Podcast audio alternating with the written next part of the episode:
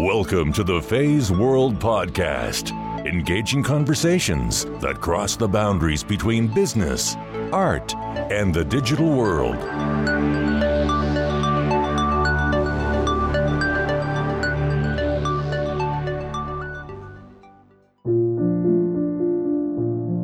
I think anyone can do anything if they just put that intention there.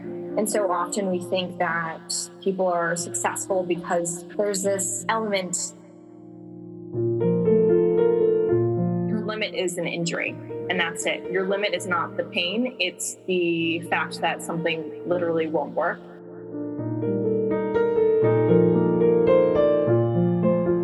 This notion that there's no such thing as perfection and there's only such thing as intention.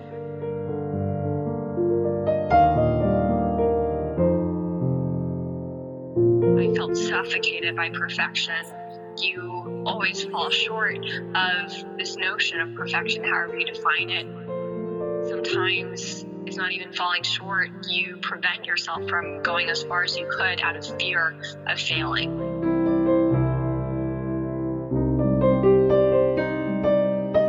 It's so cool, like when you walk down the street and realize that every person has a story and you have no idea what that story is, that everyone is their own protagonist. I think it's fascinating.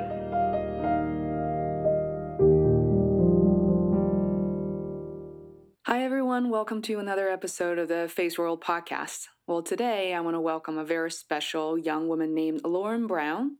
Lauren is a Brooklyn born Duke graduate with a passion for brand insights, digital strategies, and challenging the body and mind through exercise. Laura and I met at Arnold Worldwide, an agency based in Boston. You have at this point heard many other guests who have also met me this way. But you know, these days when young millennials especially ask me about if they should pursue a career in marketing and advertising, my answer is often yes, but not for the reasons you think. So instead of focusing on big brands for your resume, of what worry for your brag wall or somewhat of a decent salary, I personally think the biggest return is more about the people you meet and the stories you hear. Those are invaluable lessons for life. Lauren is certainly one who has had a story that will never be forgotten. She is a retired professional ballerina, state and national yoga champion. Number one in Massachusetts in 2015, and that same year, she was ranked number 21 in the United States. She recently competed in the UBS and Open IDEO Challenge and was a winner with her team project called Unbroke. Unbroke unveils the issues with higher education in America today, particularly around student loans. Lauren and her team took a number of steps forward and actually proposed a system that could make students' lives better. This is one of the main topics during our conversation. We then also chatted about Lauren's career as a professional ballerina, performing with the Pennsylvania Ballet and New York City Ballet at Lincoln Center before receiving her degree in psychology at Duke. So, what will you get out of this episode? You will learn a few things about brand planning and marketing, of course, but more importantly, this is a story about change. What is it like for someone to transition from professional ballet or the performing arts to a 9 to 5? And when Lauren finds it rewarding? A full time job aside, Lauren shows you how she can continue pursuing her dreams in other areas, such as her ambitions in yoga. She'll walk you through her journey in state and national competitions as well. So, lots of goodies to share here. Those things you often hear about millennials today, turns out they aren't all true. So, if you enjoy this episode, please consider subscribing to Phase World Podcast by visiting the iTunes store and search for Phase World Podcast. You can also easily do that with just a single click if you're already listening on your mobile device. So, with the Apple Podcast app or Samsung app, such as Podcast Addict. Without further ado, please welcome Lauren Brown to the Phase World Podcast.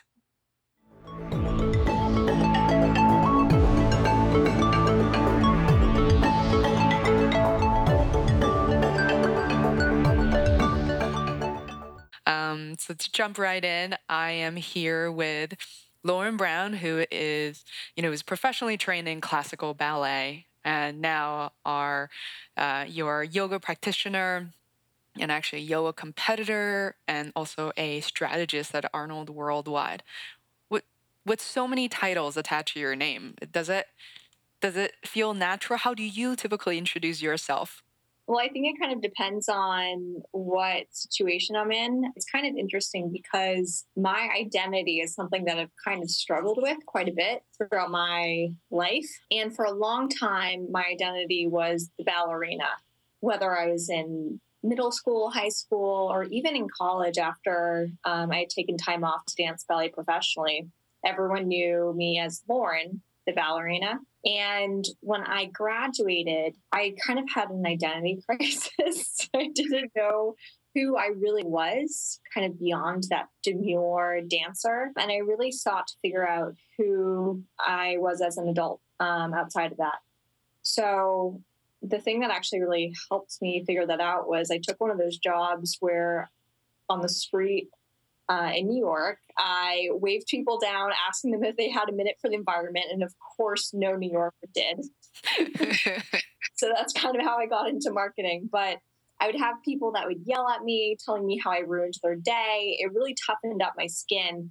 It made me realize that I was a person, and being a person meant all of that. Whether it meant that I was a ballerina and had an interest there, or whether I was passionate about the environment or just curious about marketing and psychology, I was me. Sorry, that's kind of, this is kind of a loaded question that you asked because I've given a lot of thought to it. Uh, yeah, no, I'm so glad you're talking about it because I think that truly is the cream of our conversation. And I have to ask, how old were you when you were on the street asking marketing questions, surveys? Like 22, 23? So this was actually between high school and college. So, mm-hmm. well, after ballet. So I guess 19. So I was reading this article. You have this bio on uh, on a website. I think was one of the dance association that you're associated with, and it was heartbreaking for me to see the word retirement. And you know, I was thinking you must have been like 19, 20 years old. Did that hit you? You know, we started talking about this when I was still working at Arnold. What made you decide to perhaps stop dancing and pursuing other aspects of life? Knowing that you started dancing at a very young age and have so many questions about the school in London as well. It's like, you're American. What are you doing in England? But it's been a long time. What was that transition to going from a full time professional dancer mm. to say, let's figure out what's out there? Yeah. So I think, I mean, my whole life, I've always had a lot of interests. As you grow up, as any child does, you have to select which outside school activities you focus on. So I quickly got rid of many of them. When I was dancing and not even in school at the time, you commit your entire life to it as a profession. And it's very different to go after your passion professionally versus have it be your passion, but maybe not what you're paid to do. And for me, there was actual actually a real turning point. and it was when I felt like somebody else controlled my body. So I'm a I'm tall. I'm five foot nine, and in pointe shoes, I have big feet. So in pointe shoes, I'm six foot three. So in order to have any tall dancer, you need tall men in a ballet company. All companies are very selective with the number of tall dancers they have, and they oftentimes have them doing many different roles. So it was Nutcracker season. We did something like 30 shows in two weeks, um, oftentimes dancing three shows every day. And I had three parts in each of the three shows. Uh, so nine different roles in a day. Um, and as a new dancer in a company, you have to take class before the shows as well. So, not even exaggerating, I was dancing and in pointe shoes for over 13 hours a day, which is a lot. Wow, it's so interesting when you talk to somebody who actually comes from an industry, being an insider rather than an outsider like myself. You know, I've been to a couple of shows, have a couple of friends, but not in depth conversation. I realize that there are a lot of misconceptions. And now that, you know, after introducing you to someone like Hope Davis, I went to see her show, I just realized how much mileage, how many mileage that you put on a body, whether being a man or a woman and how prone you are to injuries and how little recovery time you have in between you know? Yeah that's actually i hadn't thought about the mileage put on a body but it's it's almost like it doesn't matter um, and that's kind of what the turning point was for me. So i think i had my first cortisone shots in my hips at like age 14 15 oh god. Um, i thought you were going to say 24 really wow. So uh, your limit is an injury and that's it. Your limit is not the pain, it's the fact that something literally won't work. So, the time I realized that I wanted to move on from ballet is I was dancing so much. Of course, your body is uh, needs to be well kept so it can perform and uh, well fueled. But when you're dancing that much, the only thing that I could really eat was trail mix in between the ballet class and then the performance, and then the next ballet class and the performance, and you know, like just you can't really have a meal because you can't have a rock in your stomach. Mm-hmm. And you're burning through so many calories that there was a point when I was on stage that it was during snow, and there's a scene in snow where all the dancers twirl around really fast, really fast, and then all of a sudden stop. It's very dramatic. And then they all go to the corner and dance in formation all together. So it's just like so dramatic and it's an amazing moment. And I remember twirling and then stopping and thinking, oh my gosh, I'm going to faint. Should I run off stage and faint or should I stay on stage and faint? but everyone will notice that there are only 15 and not 16 people in the formation. What do I do? And I decided to stay on stage. And thank goodness I did not faint. But at that moment, I realized that I was almost like a marionette and that the puppet master controlled my body because I didn't want to be considered undedicated. And one of my best friends, Cameron, he dances with New York City Ballet, and he and I went to go see The Black Swan together in theaters. I don't know if you've seen it. yes, I have. So it's it seems over the top, but the only thing that felt over the top to us was the actual fantastical part of it, where you know maybe things are kind of growing out of her body, or also the did she kill herself? Sorry if I just spoiled that ending. Oh. No, not at all. I feel free to, yeah. I mentioned swear and say whatever you want on the show too. Yeah. So I feel like you're holding yourself back. Get carried away.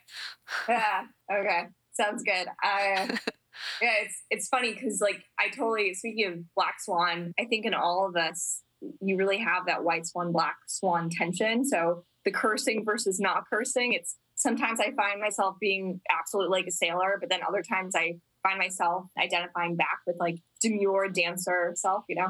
So it's just, it's funny that you say that. But, um, but yeah, like we went to go see that movie and both of us felt like that was exactly what it was like to be a dancer, that you did anything it took to excel and succeed. And it didn't matter. There were no barriers in your mind. Your mind was the only barrier, really. Mm. It's so funny because after the show, I know there was a, a number of years ago when I was still working at Sapient, so make it at least three to four years ago. I spoke with a dancer like yourself who very serious up until 17, 18, and then quit. And it was telling me how realistic that movie was to her. Just watching it, it's like, what? That's pretty real. That's exactly what we went through. Yeah. And then yeah. there's, you know, also as a dancer, but what I thought was interesting is when you put yourself in such an extreme situation, imagine you're a little girl, you've been immersed in that world for so long in a way that becomes part of you, your life and your own identity. But then all of a sudden you become a grown up. You're then immersed in other friendships and people. And, you know, all of a sudden you look at life, it's like, this is kind of metaphorical in a way that, well, is this truly me? Is it mm-hmm. the real life? Is there another life, eh, more real life outside of this? You know, what is the actual human interaction? And I started thinking about this quite a bit of, you know, like I will showcase your picture and all that. The first time I met you, Lauren, and I was became very clear to me that you were a dancer, where you have been for a very long time. And even in even though in a business setting, you're tall, you're very thin, you're fit, you have the perfect posture, you're very beautiful. So, you know, last night I was thinking, that I love interviewing as a woman going through careers, even as a young girl, through uh, being a young professional and later more seasoned professionals. How does sort of the beauty and your training served you in the professional world? Like I, that really intrigued me because sometimes it can be kind of annoying. I have to say, like, what has it been like for you? Yeah, I'll, I'll go into this question, but maybe for answer the very first question you asked me, which was how do you identify yourself? And when I left ballet, I didn't know how what my identity was. And what has become increasingly important to me is not to be what I do, but to be who I am. Because so often I tried to fit, I tried to figure out what's the title that like encompasses who Lauren is, you know, and I think all of us are so dynamic and that's one of the reasons I love advertising because you'll meet people with so many different interests. I mean, like yourself, the you have this entire blogging website and um, your interest in traveling and karate as well. You know, you have so many interests, and I think we all have so many interests. But it kind of recently was my granddaddy's 90th birthday, so I had to write him a note and what was upsetting to me was how just like a note to say, I love you and you're awesome and stuff like this. And my mom gave me inspiration, but it was all about his accolades and his accomplishments, but not about who he was. And I think that's why it upset me so much because I wanted to tell him what he meant to me as a person as opposed to how I was in his accomplishments. You know, I'm proud of him, but it's more about who he is. So when it comes to my height and kind of things I do or kind of my outward appearance. I try to, like, I have my style, you know, but I try to play away from that if I can. And I'm aware that people are aware of my height and that I'm a ballerina or like I might come off as a um, whenever I can I I kind of combat it so I like to be a tomboy sometimes or uh, you know like wear army clothes. And when I was young, I always wore my hat backwards, maybe to combat the the ballet sweet little girl type attitude. But That's funny. Also, I it wasn't a huge ordeal, but one of the very senior men would comment on my height and my heels, and it made me feel really uncomfortable. And then one day I said, well, and I figured out like what a good response would be. And I said, well, you know, I did read somewhere that every inch you are tall equates to a five thousand dollar raise. So watch out. Next week I might be in five inch heels. That's so funny. Yeah. But it's, it's interesting to me because a lot of men I, I actually think are a little bit threatened by the fact that I meet them eye level. But I try to play into it. No, I think you answered it really well. And I, I really like the transition what you said about your grandfather. And coming from my background, as you know, I grew up in Beijing, China. I'd spent about half of my life. It's so funny, half of my life split between China and the US, and just seeing that distinction, especially today. And I feel like the two worlds or the two cultures are trying to collide and kind of meet each other some way or the other. And to realize, oh, maybe there's a tiger mom's pushing her kids to go to the Ivy League schools and have a steady, stable salary right away fresh out of college.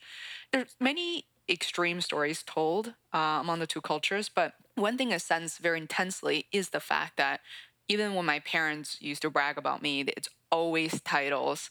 I mean, it's a funny thing is like by a happy coincidence that I people chose me to be the prom queen in, in high school. Mm-hmm. high school I only had been for nine months, and there were really not many Asian looking faces there at all. And then there are many, many beautiful young girls. And uh, in a way, I was like, okay, okay, you know, maybe it's a mm-hmm. small town, maybe because I, I was a tomboy, played hockey, but now how many? Oh my God, that was like a more than a decade ago, right? So my mom still brags about it and that always offends me too. It's like that's that's not my identity. That's an yeah, event. yeah.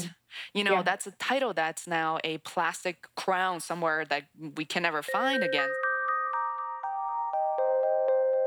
There's so many interesting aspects and stories about you and uh, you know i love to talk about your professional careers as well other people, and especially women in this case, to kind of transition from being a dancer to being in advertising? I mean, you make it sound like a walk in the park, but in reality, I'm sure there's some of a challenge mentally and physically, and going from a very active lifestyle, uh, overexhausted, to a very sanitary, like sort of sitting at a desk.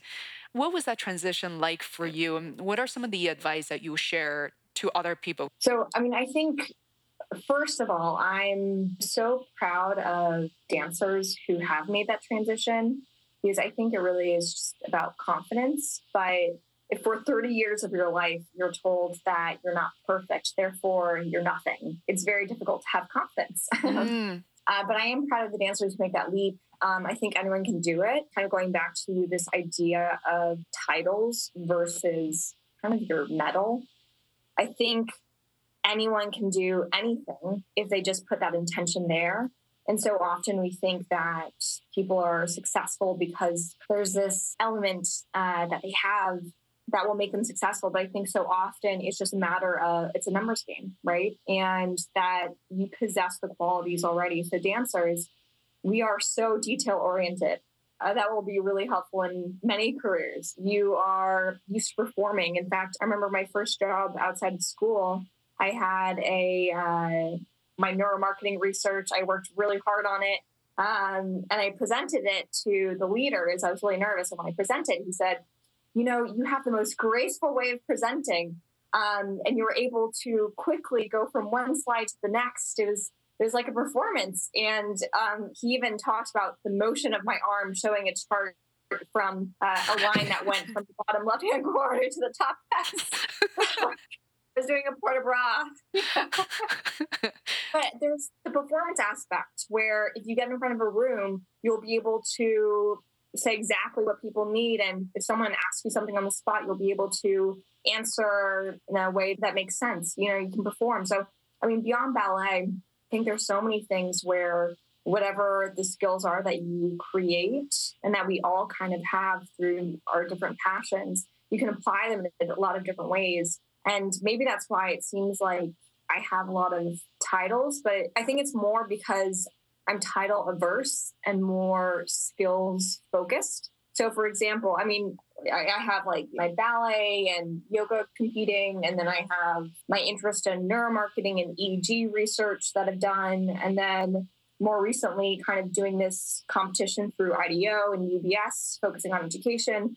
I think at the end of the day, it's that I am passionate about helping people realize their intrinsic brilliance, whether that's myself or them. And that manifests in a lot of different ways. So in ballet and in yoga, ballet is more the personal aspect, yoga is more of the community aspect. The neuromarketing stuff I did was more about kind of my community at my old company and collaborating and kind of for us all to create something brilliant together. And then this more recent initiative in education is about helping people find their own brilliance and setting them up for success. Because I do really believe that, and this is kind of, I think, the narrative that will be of my life. I do believe that everyone is brilliant.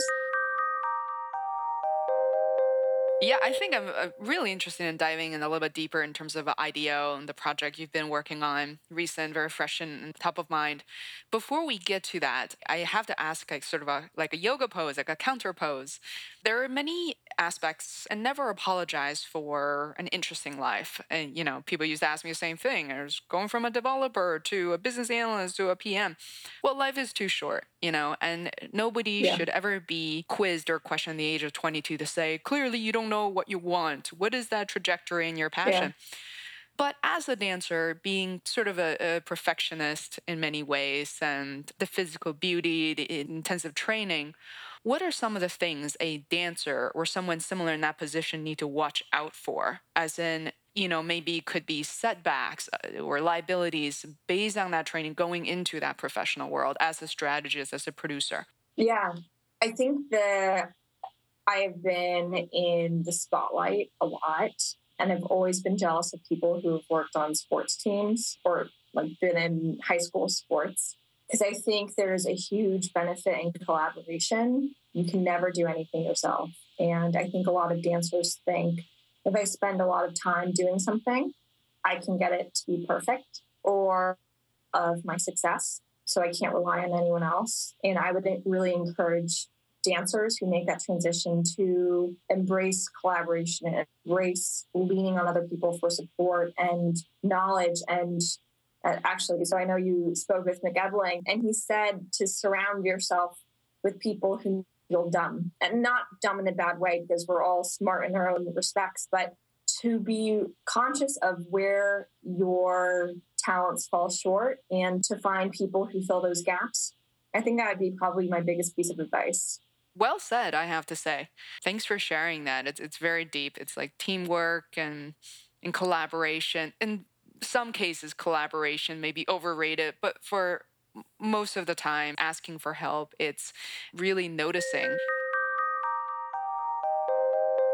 So I think we can transition right into IDEO, but perhaps before we do that, I think it's an interesting question to ask. You know, how has your experience been Arnold and as a strategist like first it's what, what do you do exactly and uh, how are you enjoying your experience so far to quickly give background on how I got into business strategy, my first job was writing code for websites to collect um, data no on way. ads to broader data analytics. And I wanted to prove that I could be not artsy. And then I started to realize that it was way too data intensive, not necessarily big picture, which attracted me to business strategy because at Arnold, business strategy um, is essentially business consulting for creative, which is very difficult to execute. It's being able to measure the business impact of any sort of campaign tends to be quite the laborious process, but I thought it was a really fascinating challenge. So we work closely with a department called planning, and they focus on representing the voice of the consumer. So by working with them and then also the creative team, what we focus on is basically the voice of the CEO. So combining the voice of the CEO, the voice of the consumer, um, and then working with creative, being to create some really effective advertising. So yeah, it's been really fascinating. So I think that transitions really well into uh, IDEO. I know you're very, very busy at Arnold, but then there it was uh, an opportunity that's you know basically stood your you know in your way, and you sounded very passionate when you began to describe it to me. Could you give me a sense of how that came about, and uh, and also give us a sense of the project you're working on and the status of it? I think you there's a recent recognition uh, I'd love for you to talk about as well. Yeah, of course. So the way that it came about, or sorry, came to be, came about, was I think first just being open to having that experience. Um, and I don't want to kind of discount that step because I think so often, and this is something my dad has taught me, that it really is a numbers game when it comes to excelling and that that's really important. So I had applied to something at Arnold called One Young World, where you apply to be part of this convening event somewhere in the world and you focus on these global issues. And I applied within having been at Arnold for a couple of months, and I did not get it. I spent a lot of time on my application. I think I wrote almost seven pages I don't think you needed to write more than one, but I was just so keen on going. I thought it was so cool.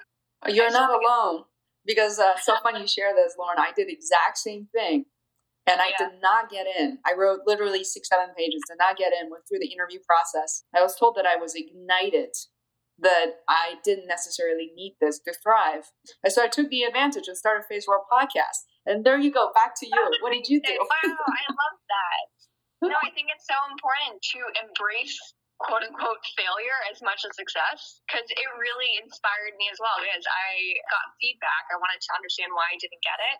It's such a great learning opportunity, right? And the main pieces of feedback I got, it's kind of tangential, but in being in business strategy, you're very siloed. So um, being able to collaborate, those opportunities don't exist as much. So the feedback was we didn't know if we'd be good at collaborating. mm, interesting. So said, okay, good to know. I need to go after um, opportunities and collaborate. But the other thing was that one of the questions that was asked during the essays was, What do you think the most important global cause is? Which is such a difficult question to mm-hmm. answer.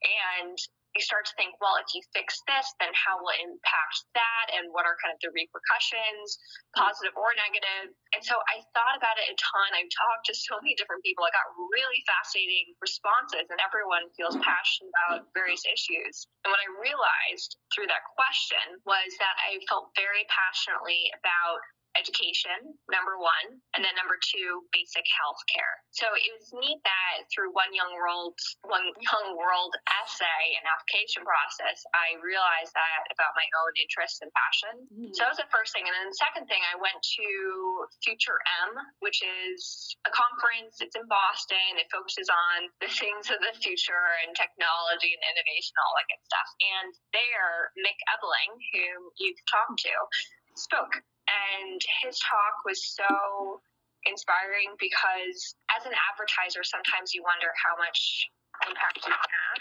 mm-hmm. and how you probably need to know all these things before you really excel. I, at least that's what I kind of feel like sometimes. I'm like, oh, I maybe I need to go to school or maybe I need to become an expert in this or that before I can do something big. Mm. And I create all these barriers for myself before I allow me to be. So what was cool to me was that Mick he's very smart, but he works in advertising and he just decided to do something. But the three things that he said that really stood out to me were number one, first you commit and then you figure it out, which I thought was a good takeaway. Number two was surround yourself with people who make you feel stupid in a good way. And then three, seek out morsels of approval. So so often we hear the no and people are quick to say no to things, no, that can't work. But you know what? I'm sure when someone said, let's put someone on the moon, someone said, no, that can't work. Impossible, which is how he founded the Not Impossible Labs. This idea that anything can be possible just so long as you're persistent and you keep at it. So between the One Young World application where I didn't get in and then the Mick Ebeling talk, all of a sudden one day, one of my coworkers, Brian, he he and I wanted to do something fun outside of work. Uh, work is fun, but we wanted to do something fun outside of work. And he mentioned this to me, and I actually had this internal monologue in my head. And I said, in my head, commit, then figure it out. So I said, let's do it. like, mm-hmm. come on, let's do it. And I didn't really know Brian that well. And he said, ah, it'd be so cool. Don't you think it'd be really cool if we did this? Mm-hmm. Mm-hmm. because essentially, Open IDEO or IDEO has these open sourced challenges where anyone can try to answer a bigger question. And the bigger question that Brian brought to my attention was how might we reduce the cost of college education and how it's paid for? So not only the fact that it kind of aligned with my passion that I I realized I thought to help again people realize their intrinsic brilliance. I think that education and basic healthcare really help uh, drive that. Mm-hmm. So not only was the topic relevant, but kind of learning how to act, learning that I should just commit to this challenge and then figure it out.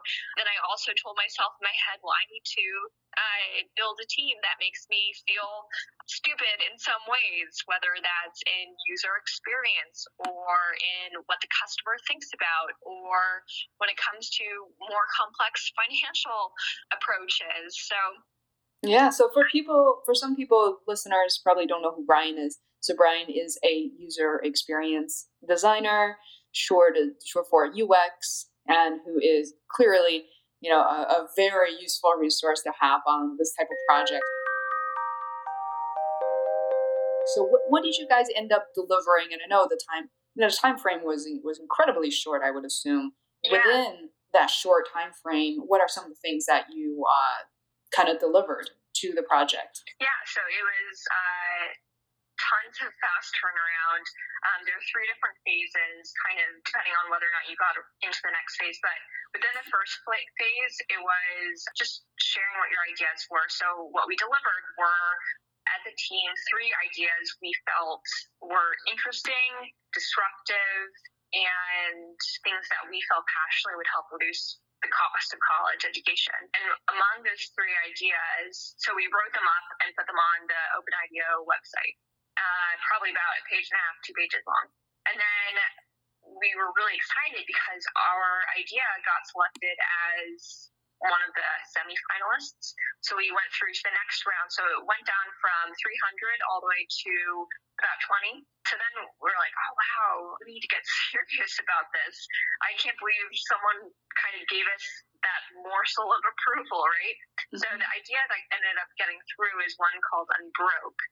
And it was based on a consumer insight we found, which is the fact that students actually have a lot more buying power than they would imagine, and that it's not really a seller's market, it's a buyer's market.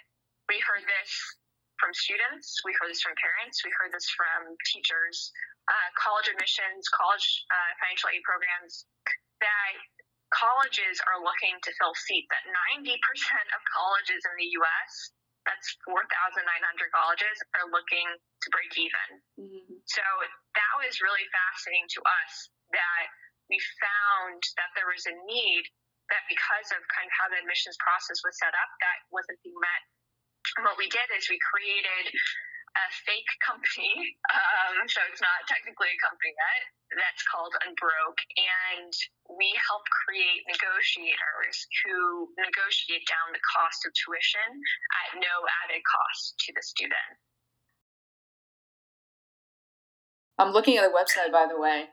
It's, it's great because I'm on the Open IDEO website, and all I did was Open IDEO Unbroke, which, by the way, I'm going to include the link to this oh. uh, yeah to this article that you offered which really goes into you know what was the target who was the uh, target audience and then the diagram and the images. And i think it really clearly put in a lot of thoughts to it. Yeah i'm so glad you have this information. Thank you. Thank you. But yeah i mean i think it was really crucial to get the the user's voice involved and ideo their whole thing is human-centered design because for example, business strategy, we could create an amazing business opportunity, but if the consumer does not buy into that strategy, it's going to fall short, right? So, really understanding what the customers' pain points are, so what the students' pain points are, how they would use a website itself. Uh, Brian kind of created a wireframe, kind of different types of uh, evaluation tools for mm-hmm. cost effective schools. So, really understanding how someone would use a site, go through their decision process was very important. And it was a ton of work, but most of it just manifested in writing up our thoughts, you know, getting feedback from the community through OpenIDEO's platform and refining it. It manifested recently, so we ended up making it to the final round the company that hosted this is UBS. So we got to pitch the idea to UBS among other people who came to the event. So, you know, you have like the Bill and Melinda Gates Foundation to Apple and IBM to banks and uh, consulting companies. So what was most interesting for us was the fact that instead of being approached by the the foundations or the tech companies, which we thought we'd be approached by. We were most approached by the banks yeah. themselves and consulting firms. What's the current status of this project? And, and obviously, it's a great idea. Some great ideas can be shelved, and then who knows, who can pick it up later. But what, what is the uh, current outcome and results of this project? Is it ongoing? Is it being discussed still? Yeah, so I think we're still determining that. The team itself, out of everyone who was invited to pitch in New York, there were five different winners. We were by far the youngest. So the idea of just quitting our jobs and going after this is, uh, does not feel like the most responsible thing to do. But we also don't want to just let it die. So I think our next step is to collect thoughts from people who we trust and to really understand if it's more than just, uh, oh, you're young, you did something that was good and uh, proactive, mm-hmm. yay, you sort of thing, you know, but really something that could provide value and that is scalable and would be uh, highly impacting. I'm kind of just hunkering down right now and absorbing it all and talking to who we deem as experts to see whether this is something we want to pursue outside of work, and then we take it from there. I think uh, to your point, you know, this is an extracurricular activity. The fact that, you know, you, for people who don't know how busy you can get uh, in an agency, well, I can assure them that it certainly, there's no 40 hour weeks here. Not to mention Tim Ferriss, seriously, four hour work weeks. So it just, just shows that once you're, again, you're committed to something, you can really grow. And for those job seekers out there, and especially young professionals, all of a sudden your name, Lauren Brown, is no longer just attached to, say, a personal blog of yours, you know, random rambling, but now your name is clearly closely attached to Open IDEO and U- UBS in this case, not just attached randomly or it's like a golden child, but there's an initiative, there's a project, something that you thought through very clearly. So I think it's very, very positive. I must admit that we talk about professional careers a lot, and I really like the fact that you share your experience through these stories instead of saying bullet points or high level. You're really getting your hands dirty uh, and your feet dirty as well. Um, before I let you go, I, I got to ask just a couple of questions related to yoga. Um, how did you get into yoga? And perhaps because it's so good for your mind and body, you're able to balance work and even new projects. I'm curious how you got into yoga and how you got into yoga competition. So it's, I think, what helped transition me from a ballerina to a non ballerina and just a person. Mm-hmm. um, and I think being active will always be important to me because I feel as though when I move my body, I'm able to express myself in ways that words, as cheesy as it sounds, words fail in a private way. I kind of can't really explain what it feels like just to move my body and carve out space and light in my mind. So, yoga was a form of exercise that still, instead of it being like running where you're doing the same thing, maybe the scenery changes, for me, I really like the meditative aspect of ballet and yoga. Kind of, it's just you in front of the mirror and that's it. So to me, originally, it felt very similar. And then I realized how different it was mm. because it was less about the end result and more about the process itself. Interesting. And this notion that there's no such thing as perfection and there's only such thing as intention became more and more embedded in kind of how I try to approach things. I felt suffocated by perfection.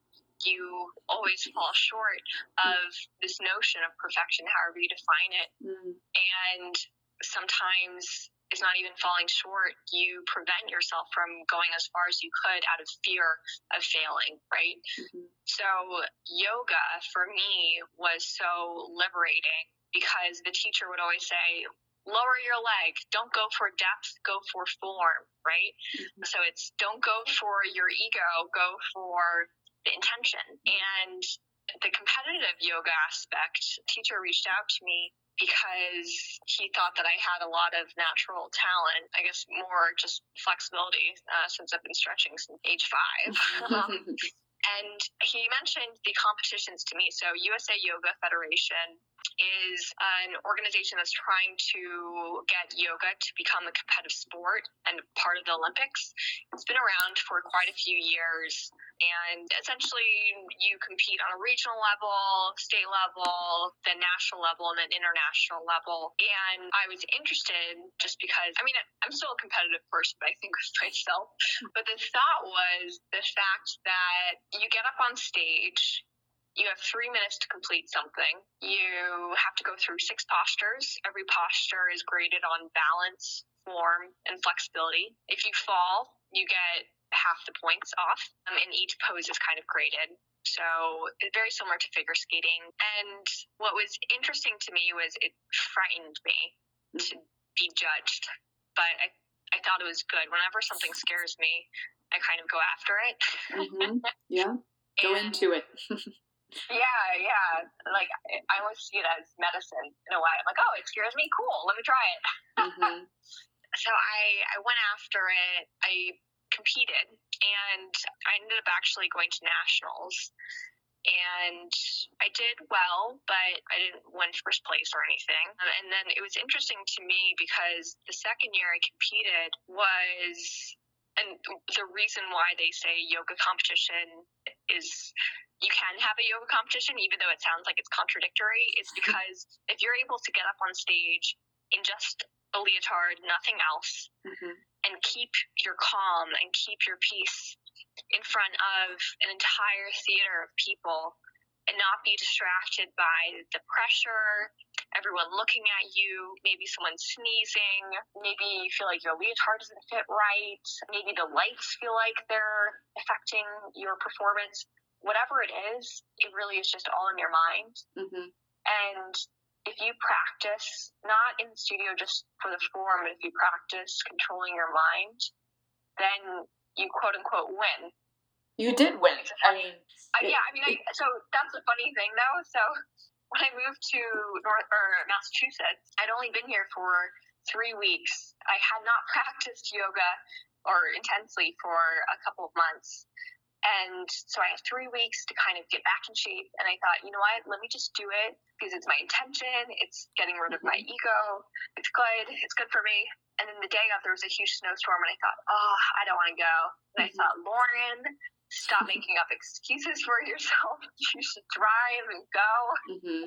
And I went. Oh, and then even in my routine, I had a very risky uh, posture mm-hmm. where, or not risky, but it was very creative. So I decided to have fun with it. So uh, my fifth pose was I had, I was standing up with my leg behind my head in something called goodbye pose. And then with my leg behind my head, while standing, I grabbed my foot and then brought it straight up to the ceiling. So it was kind of like a split, mm-hmm. right? So that was a very creative execution. No one has really done it before. Many people would fall, and I thought, you know what? Let me have fun. Let me try this. Let me do it. I haven't really been practicing anyway, so uh, I'll just have a good time. So I did it, and I did it well, and I won. Isn't that funny when you're speaking of attention? Like sometimes the, I mean, the common saying is the more you want something, the less likely it is for you to get it, and it's really true because um, you know when you set your focus almost too intensely, not enough intention, I guess, or focus, you're not paying attention. You are unable to perform.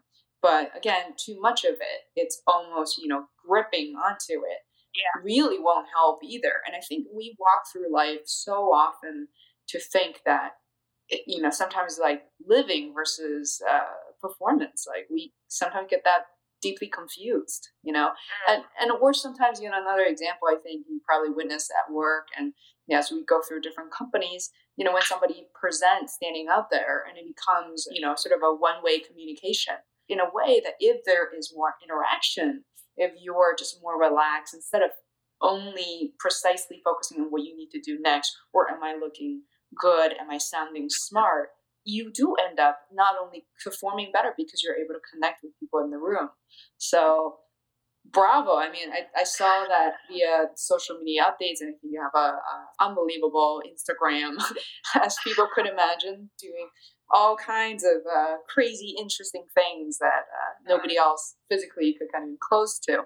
Thank you. Thank you. Yeah, thank you, Lauren, so much for sharing your stories. And I know that even you're a young woman, but isn't it interesting to kind of compile your thoughts and just talking about a few errors uh, of your life? It feels like, wow, I didn't realize that I lived that much. I've done that much. It's, kind of stunning. Yeah, no, it's it's been really uh, fun reflecting. I hadn't really thought about because more recently I've kind of been struggling with the fact that, or I guess self conscious with the fact that I probably do come across as having all these titles which I didn't like.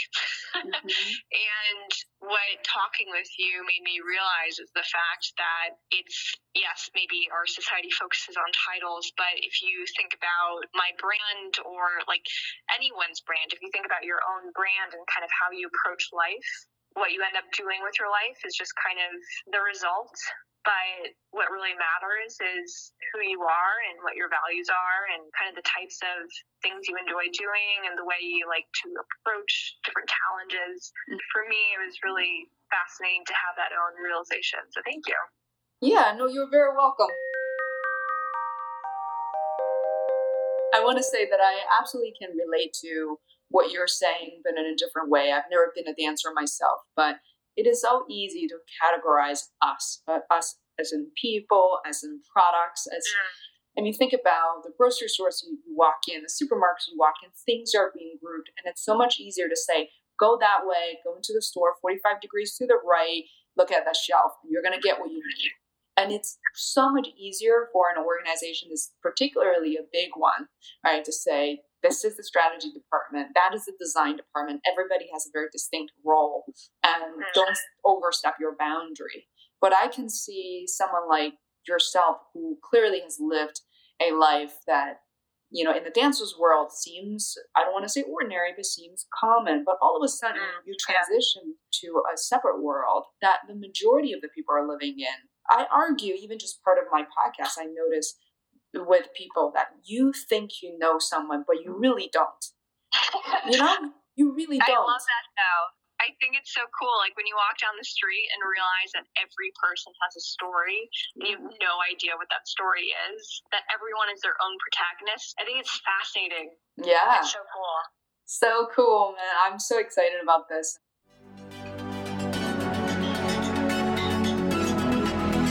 To listen to more episodes of the Feis World podcast, please subscribe on iTunes or visit feisworld.com. That is F E I S W O R L D, where you can find show notes, links, other tools, and resources.